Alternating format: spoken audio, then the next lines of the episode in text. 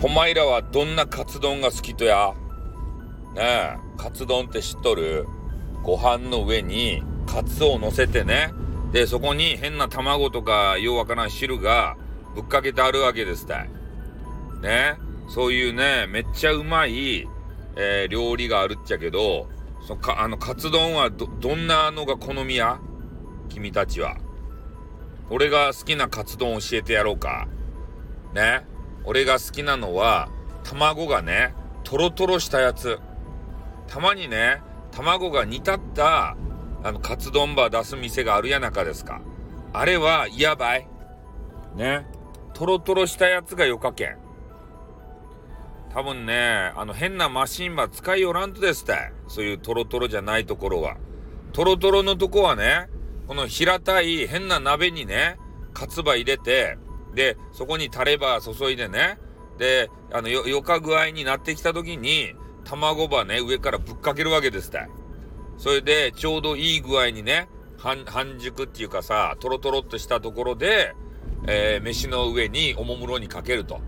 で、飯が熱いけんね、飯の熱さも考慮して、えー、ぶっかけんといかん。ね。えー、飯の熱さで卵が煮立ってしまう場合があるんでね。えー、そこも考えて、トロトロで出せるお店っていうのが最高やなって俺は思う。あと、カツもね、あの、出かければいいってもんじゃない。あの、分厚ければいいってもんじゃない。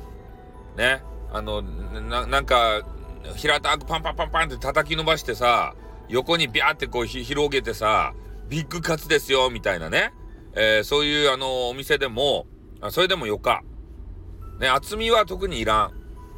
厚かったら食べにくい場合があるけんね、厚みがさ。で、もうぶったたいてね、もう平たくしても、あの、衣がちゃんと、ちゃんとカリッとしとってさ、ね、卵とマッチしとったらそれでよか。ね、カツの味なんて。で、カツがちょっと、あの、胡椒まみれとかのなっとったらダメね。ああ。やっぱこう、卵との、あの、あのうまく調和が、あの、大切なんですよ。